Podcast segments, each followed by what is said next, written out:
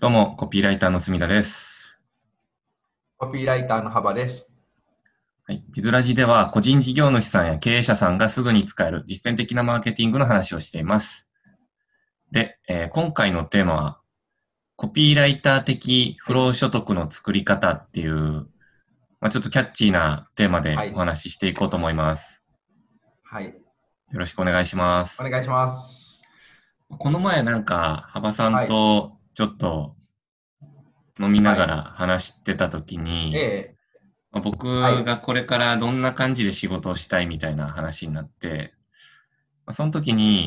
僕は個人的にはもう話すだけを仕事にしたいと思ってますっていう話をしてたんですよ。おっしゃってましたね。はい。そうそう。それで、あの、まあ、今の働き方も半分そ、もうそうなってるんですけど、あんまこう自分で制作とかをせずに。話してビジネスチャンスを見つけてこう提案するっていうところだけに特化した方が仕事としての付加価値も高いし、なんか僕としてもそんなに苦じゃないというか、あの別に書くのが嫌いってわけじゃないんですけど、はい。やっぱ LP1 本書くってなると何日かかかるじゃないですか。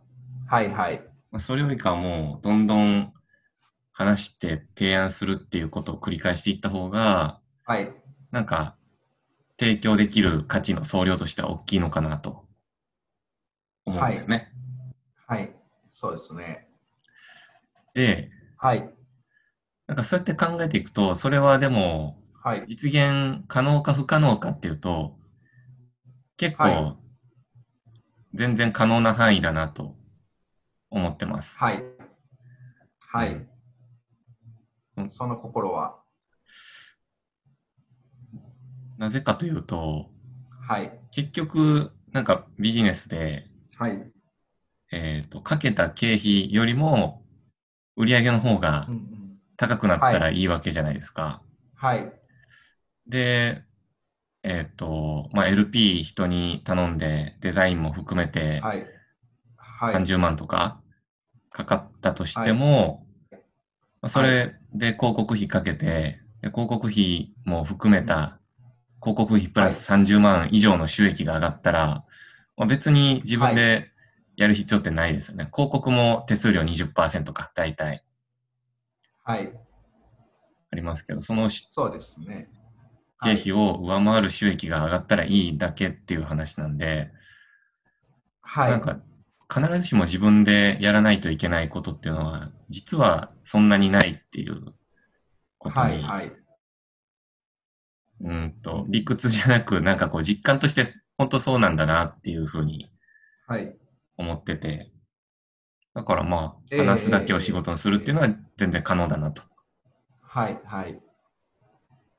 そうですね。あの、確かにその通りだと思ってて、僕も、えっ、と、あと、本当セールスコピーが本当にがっつり書ける人がいたら、多分自分もそこになるなっていうのは感覚としてはあります。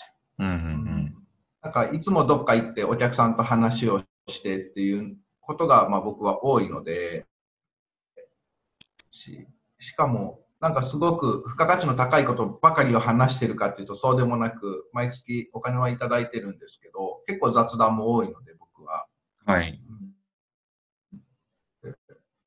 うん、なんか僕もちょっとそその話とは全然別ですけど、今ちょっといろいろ考えてることがあって、うちのプロモーションで、は。ないんでうちのお客さんって僕から買うのかなとかってよく考えてるんですよ。うんうんうん。で、まあ、さっき言ったみたいに、結構僕は雑談も多くて、あの、毎回、なんていうんですかね、いわゆるコンサルみたいなはいこ。とをすごくやってるわけではないんですけど、でも、なんかみんな僕を手放したがらないんですね。うんうん。です。そういうことを考えたときに、僕は、まあ、昨日たまたまクライアントと一緒に大阪に行ってて、あの、いろいろお話ししてたんですけど、なんか、一緒にやってくれる、夢を見てくれるみたいなことをおっしゃあのおっしゃってて、クライアントが。うんうんうんあ、そっか、それだけで、そこから僕、毎月売り上げでいくと60万ぐらいいただいてるんですけど、そのクライアントさんから。あそれだけでって言うと、あの、語弊はもちろんありますよ。語弊はもちろんあるんですけど、でも、まあ、お話、本当にお話しするだけに近いんで、そのクライアント。はいで。も、そうやってお金もらえるんだなーってことをふと思ったです。お話ししてるだけ。ああ、なるほどね。うんでもやっぱ大きく描けるっていうのは、本当大事な要素なのかもしれないですね。そうですね、ススケールの大きなっていうんです。俯瞰とか、まあ、そういう話になってきちゃいますけど、はい、事はい。業全体をとか、業界構造全体を俯瞰するっていうスキルは一つ、あの、不労所得じゃないけど、お話しするだけでお金をもらえるところに近いのかなって。でうん。まあ、一日ってよく言われますけど、24時間しか僕もないし、住田さんもないし、あのはいはいこれ聞かれてるあのコピーライターさんとかもないし、えー孫正義さんとか、豊田昭夫社長とかも、みんな24時間のはずなんですけど、うん。で、すげえ頑張っても、やっぱ1日16時間とか働くと、くたくたですよ。うん、でも、まあ、収入になな何十倍で効かないですよね、その孫さんとか そう、そうですね。あの見出すと。はい。何百倍か何千倍かわかんないですけど、ね、僕らとも差があって、うん。でも、まあ、僕らとやっぱり5倍とか10倍差がある人もいて、なんでなのかなって話ですよね、そこが。そうですね。まず、簡単に、あえっ、と、はい。やろうとすることができるのは、えっ、と、はい。仕事の単価を上げるとか、時給単価上げるみたいなとこですかね。うんうん、今やってる仕仕事で。すね、ライターさんとかって、なんか、個人によってばらつきあるじゃないですか、単価に。文字単価あります。0.5円で受ける人から、ね、なんかう2000文字ぐらいの記事書いて5万、10万ともらう人もいれば、はいはい、そうですね。だいぶその仕事、同じ仕事しても単価にばらつきがあるっていうのは、まあ、一個特徴なのかなと思ってて、これが、ないんか。普通のコンビニのアルバイトとかだったら、まあ、うん、なんだろう、1000円ぐらいから始まって、上がって時給はい。1200、300円みたいなうん、ぐらいの差しかないと思うんですけど、まあそういうのと比べるとやっぱり、なんか同じ仕事で単価を上げる天井がはい。ちょっと高いっていう点では、うん、なんかこう、良くも悪くもそこで単価を上げようとするはい。っていう人が多いのかなと思いました。ですね。まあ、単価もすごく大事だとは僕も思いますし、あの僕も、うん、そんな高くもないとは思うんですけど、それなりの設定をしてるので、自分の単価は。ただ、単価上げてっても、えっ、と、多分三木谷社長には僕はなれない気がします。うん ですよね。はい。僕もそれは難しいと思うので、じゃあどうするかっていう話ですよね。そうですね。はい。あの、そこのライターとしてのキャリアを、えっ、と、超えたりずらしたりうん。みたいな話だと思うんですけど、あれですね、さっきまあ、そういう話もしてましたけど、職種はい。を変えてあげると収入ってやっぱ変わりますよね。そうですね。職種ですよね。うん。例えば、えっ、と、はいライターやってる人が、まあ、ウェブマーケティングのこといろいろ分かってきたから、ちょっといあの、ジョブチェンジしてコンサルタントになるみたいなはい。感じですよね。はいはいはいはい。まあ、これも王道のパターンで、まあライターしてた人がう、んちょっとうまくいったから、はいライター講座始めますみたいなはい。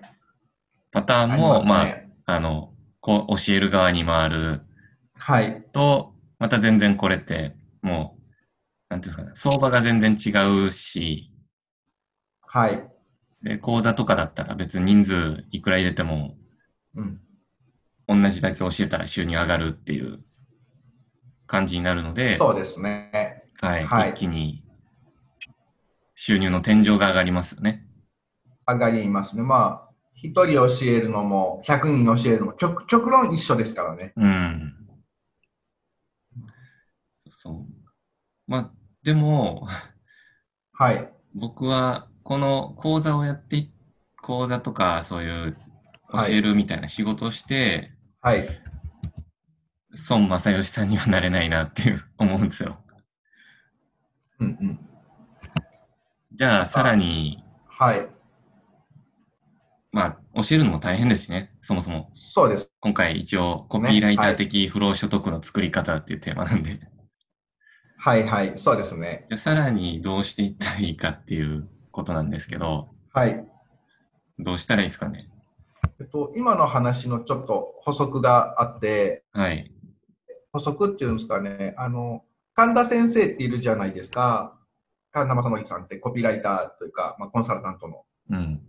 が、えっと、企業ダントツ60スター戦略構築法みたいな本出されてる90黄色い本ですけど、はいはい。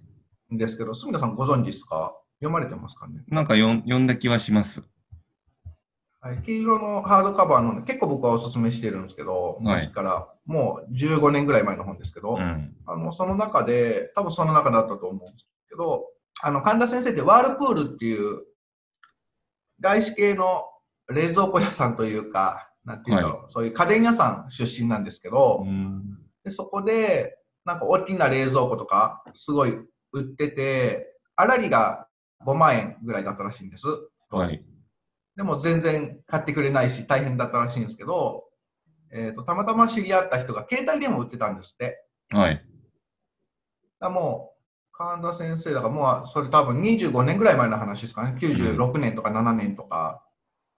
で、まあ、携帯電話が飛ぶように売れて、僕高校生でしたけど、僕らも携帯電話みんな持って、買って持ち出した時代だと思うんですけど、はい。あの、その販売店の粗利が1台売ると5万円だったんですって。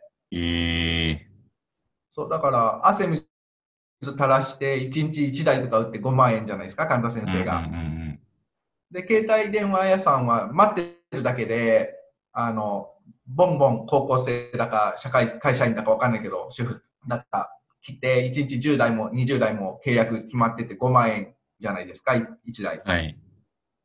だから、まあ、携帯電話それトレンドに乗って、その後、あの、一気に衰退していくんですけど、2005年くらい、2000 2003年とか4年ぐらいには衰退していっちゃうんですけど、その市場っていうのは、あの、携帯無料で配って、マージンが入るやつは、はいはい。あの、やっぱ商材選びも大事かなっていう収入差を生もうと思ったら、それは本当、間違いなくそうですよね。はい。ですよね。うん。なるほど。はい。あとは僕がすごく自分が意識しているし、今でも意識してきたことっていうのは仕事のレイヤーを上げるはい。ですね。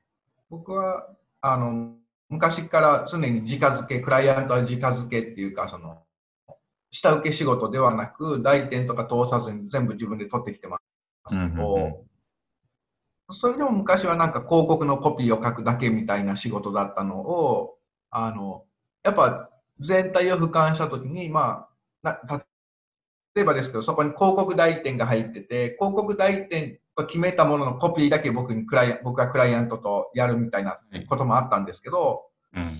よく考えたら、レイヤーを上げるってことは、その代理店よりももっと身になる、もっと利益が増えるような、手間が減るような提案をすれば、その代理店の仕事もうちに入ってくるな、みたいな。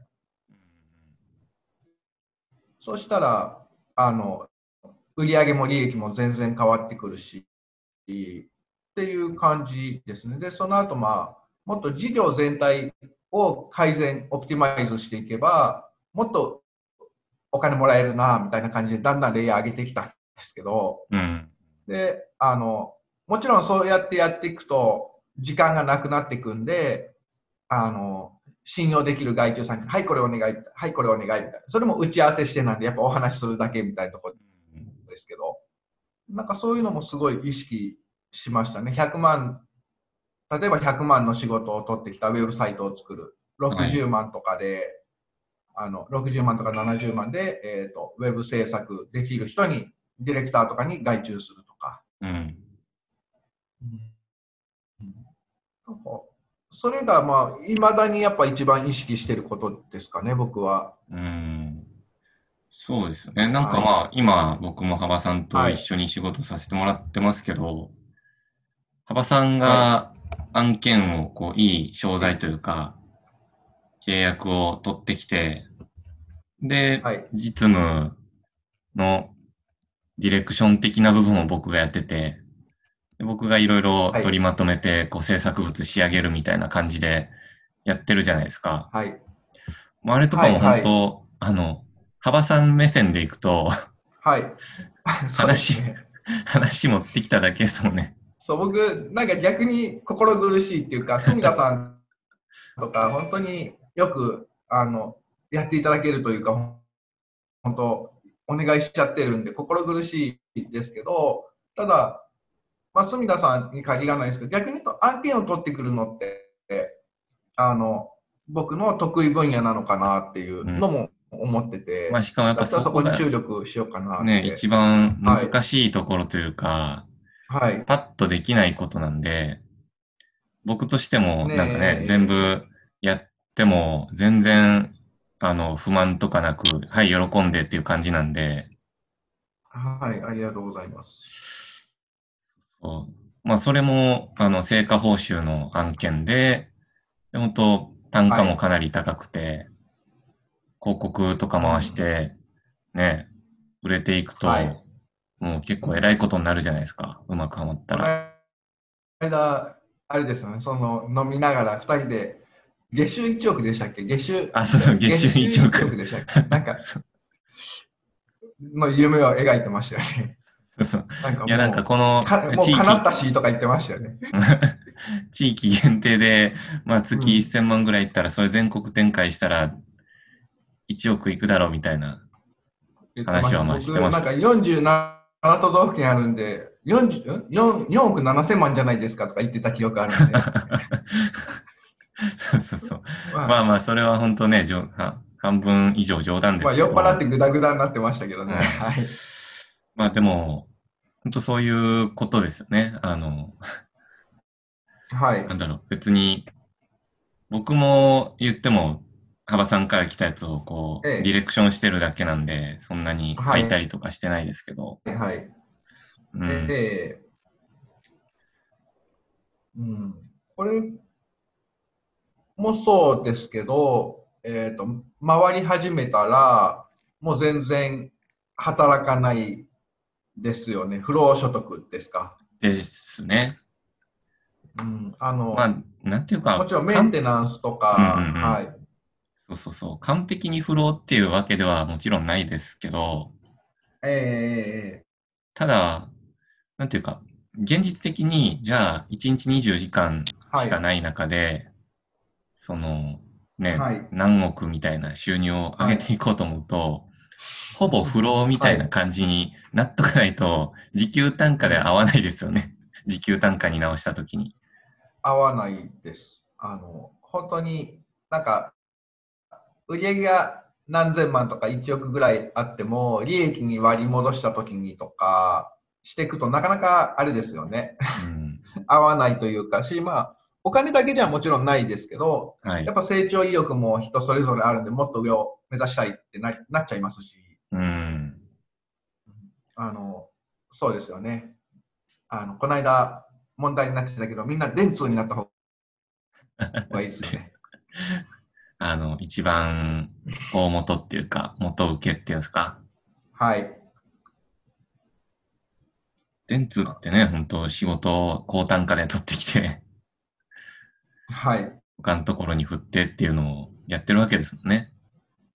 はい。あの、僕もともと代理店インターンで電通さんとか、博報堂さんとか、朝通さんとか、大きな広告代理店の仕組みもよく、よくというか、まあ、多少知ってるんですけど、うん、なんか結構、まあ、1億で取ってきて5000万で投げてみたいな話で叩かれること多いんですけど、はいはい業界でも。うん。でも、なんていうんですかね、下請けさんっていうか、まあ、末端の下請けとか、うん。あの、制作会社とかって、すぐ飛ぶんすよ。広告代理店からすると。はいはいはい。